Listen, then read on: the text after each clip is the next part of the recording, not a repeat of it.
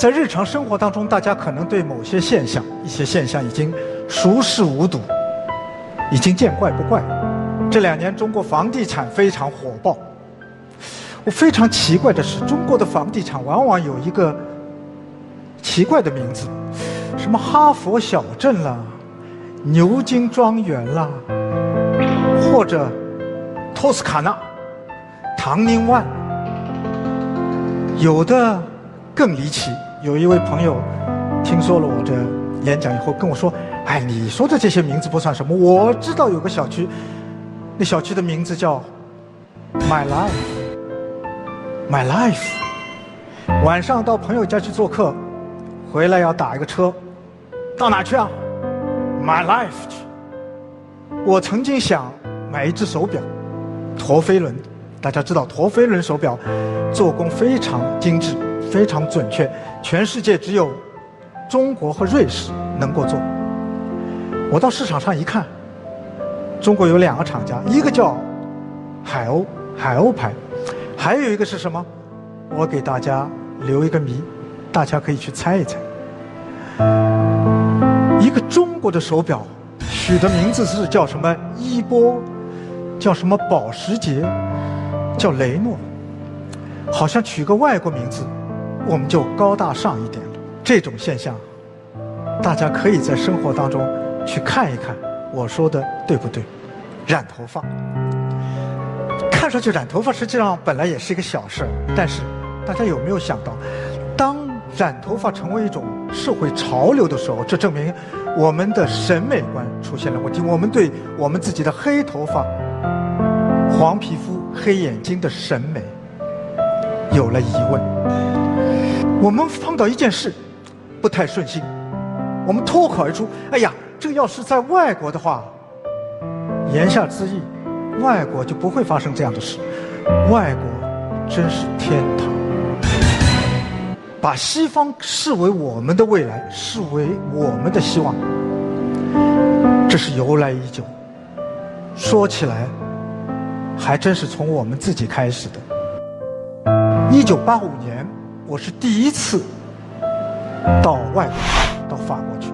当时我挣的是人民币。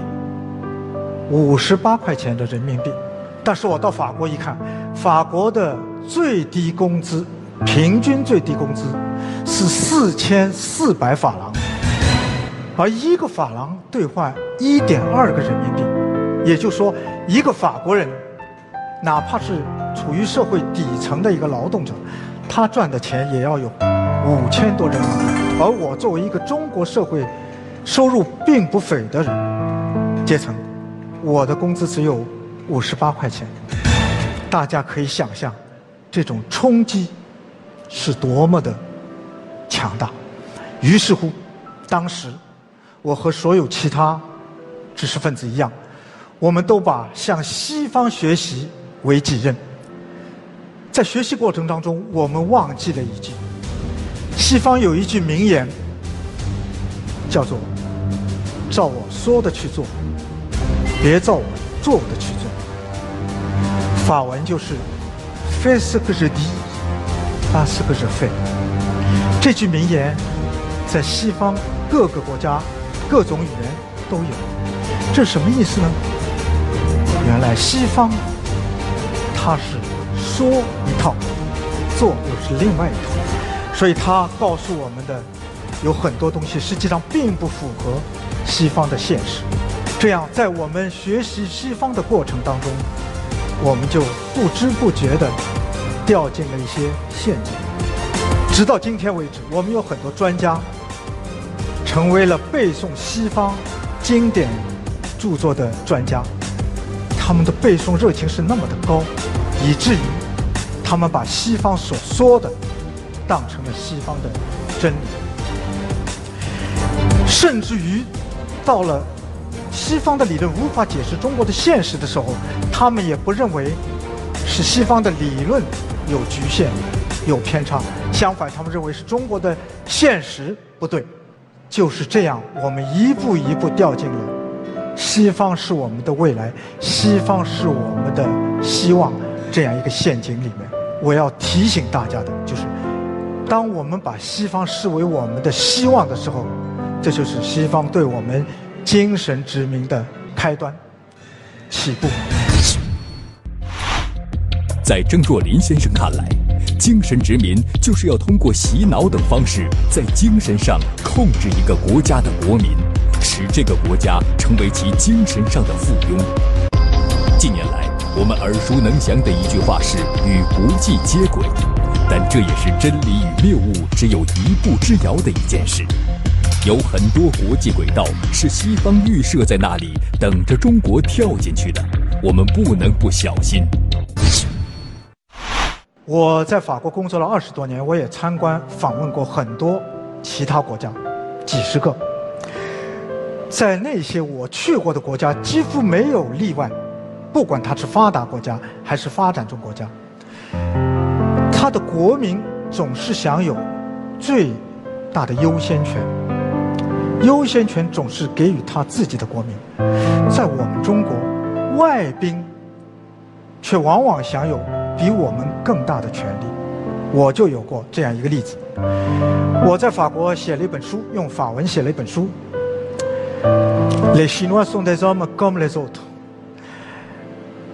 这本书在法国出版以后，获得了一定的成功，法国的媒体也进行了报道。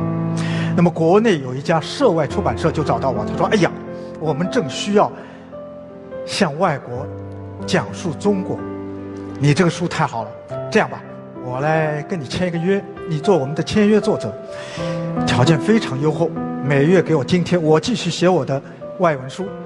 等到出版以后，出版社只是要求要有翻译成中文的优先权。哎呀，我说太好了，我还从来没有碰到这么好的事。要签约了，突然问我，哎，对不起，钟仁先生，您是哪个国籍的？我说我当然是中国人了。哎呀。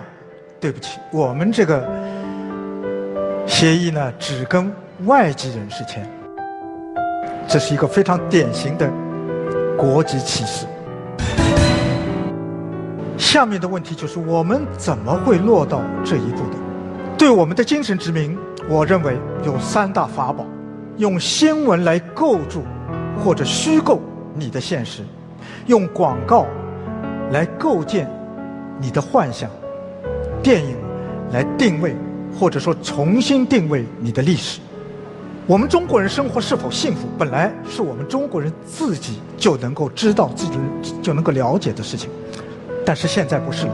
现在我们看新闻，看国际新闻，看美国人怎么生活，看法国人怎么生活，这就出现了一个问题：在外国媒体，当他们讲到中国的时候。往往都是负面的，七八十都是负面，甚至更多。有人说：“哎呀，这正常，外媒体就是以批评为主，所以外国媒体负面报道中国也是正常的。”我每次听到这个，我总是问他：“你调查过吗？”我统计过，我有不止一次，我把当天一天的法国新闻，我全部把它列出来，然后我看一看，实际上。法国百分之七十涉及到他们社会的新闻都是正面的，但是涉及到中国的百分之九十都是负面的，一正一负，这洗脑的效应是非常厉害的。当我们把外国生活作为我们比较日常生活的坐标系的时候，我们就得出了我们生活在水深火热之中，外国真是天堂。这个时候。应该说是非常有效的。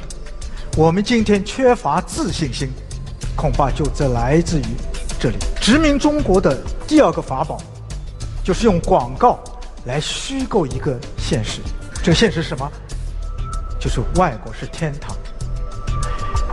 我回到国内最大的一个震撼，就是我发现中国国内有关外国的广告真是太多。我在。坐公共汽车，公共汽车上有个屏幕，不停的在放外国模特走秀。我看电视，打开电视，汽车广告太多了。有时候是中国的广告，也用一个外国的模特儿。有人说：“哎呀，有钱就可以做广告。”非也。我在法国这么多年，就很少，甚至可以说从来没看过中国产品的正面的广告。是中国企业不去做吗？是中国企业没钱去做吗？大家要想一想这背后的东西。征服精神殖民中国的第三个法宝就是电影。电影从来不是一个单纯的娱乐工具。我们肯定都看过这些好几部。电影像什么《巴顿将军》《独立日》《第一滴血》《美国往事》，我特别要指一下这个《独立日二》。独立日七月四号是美国独立日。这部电影告诉我们，它将会变成世界独立日。为什么？因为美国将拯救人类。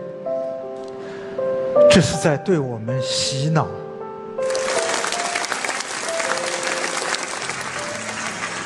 这里我要说一句，戛纳电影节，因为我去戛纳电影节去了二十多年。